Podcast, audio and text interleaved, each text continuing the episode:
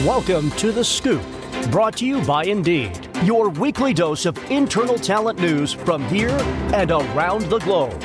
So grab your popcorn and open your mind as I hand you over to our anchors from Tapod, Lauren Sharp and Craig Watson. Hi, everyone. Welcome to The Scoop. I'm Craig. And I'm the fabulous Lauren. We are your Veronica Corningstone and Ron Burgundy of TA News in Australia, yes, New yes, Zealand. We are. We certainly are.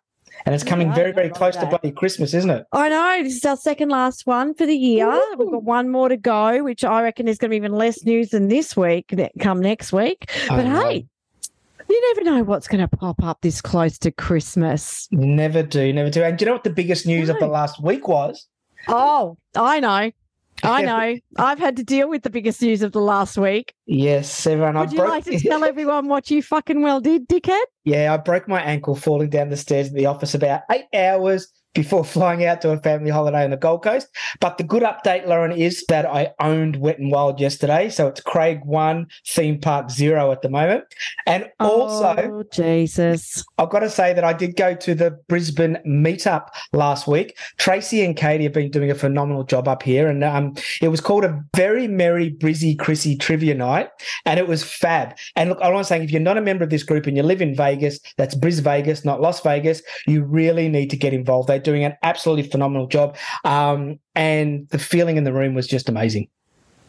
I can imagine. I was a bit FOMO'd with that one. I'll be Mm. honest with you. I do love a good Brizzy meetup. They like I love all the meetups, but I do know that the Brizzy ones they know how to get a good, good, good party going. Those people up there. Now, did you happen to find the banner I lost at the very first? no, I asked in the valley? everywhere I went. Everywhere I went, they said they Oh. recognised my face. They said, "Hey."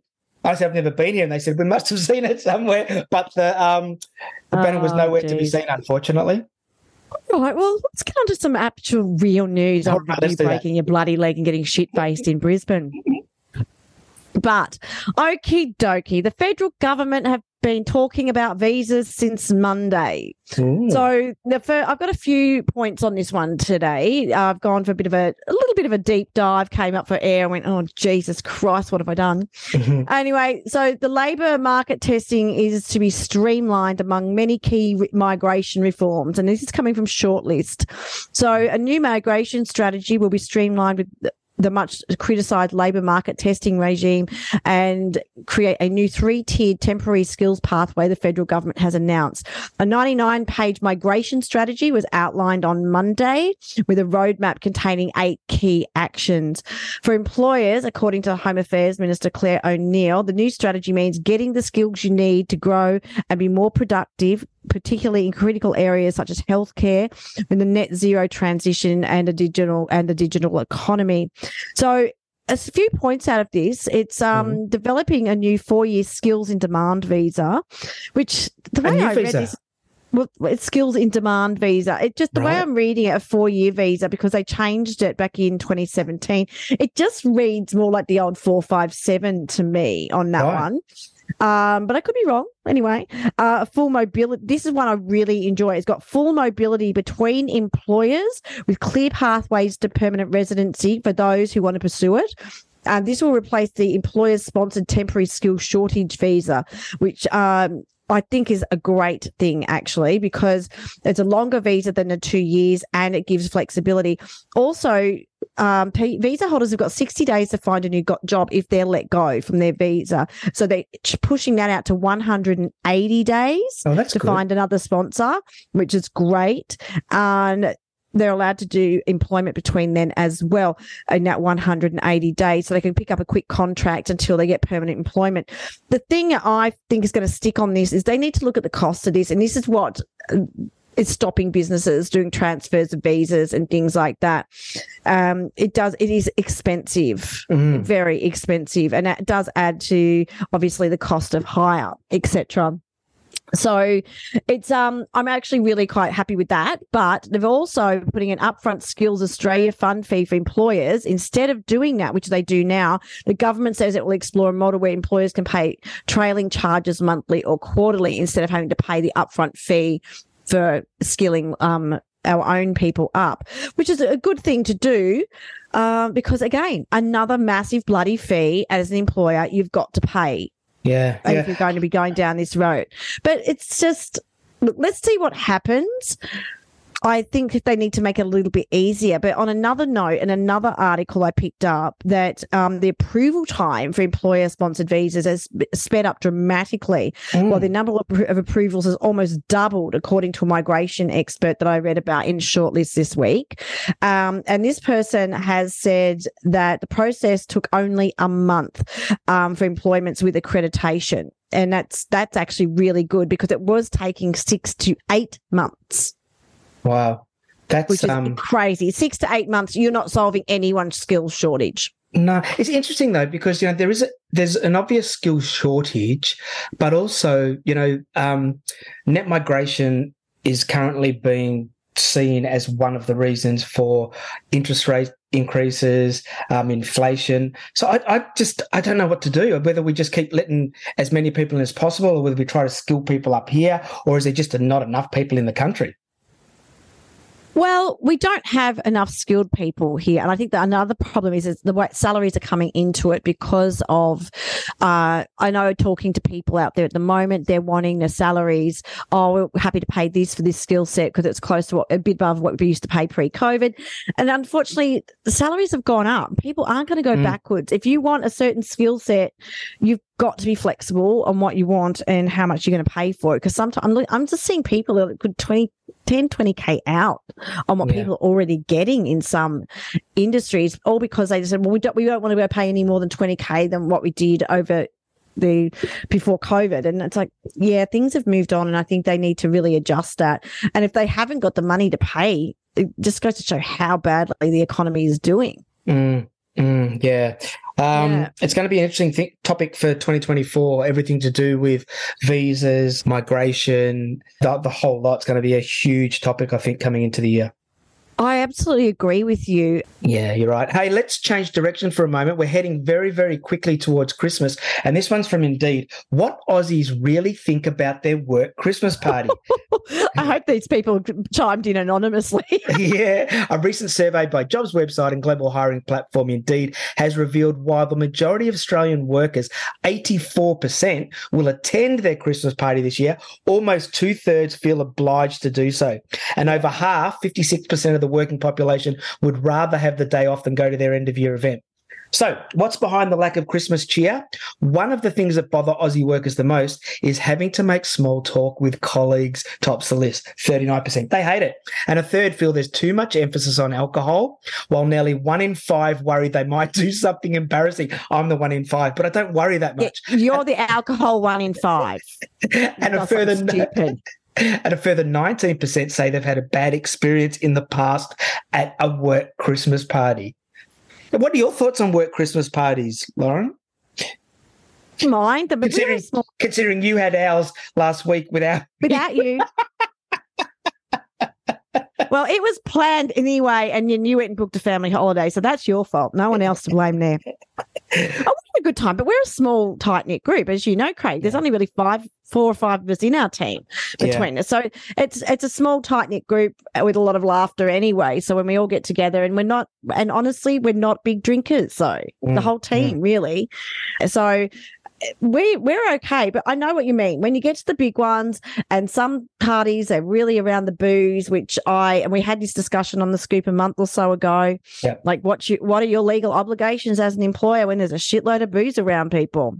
Mm, mm. And I was reading in um, the Women's Agenda yesterday about uh, sexual harassment at work Christmas parties, which is obviously elevated with alcohol. So I think people are much more aware of that nowadays. There's no longer the this free for all. Let's go get shit faced, and our our society is changing. We got Yeah, and I so also many think- don't drink. I also think a lot of the hybrid remote sort of working arrangements too. People go, I just can't be asked. I can't be asked coming in and catching up with people I don't really like um, and talking shit And you about know stuff I'm not really interested in.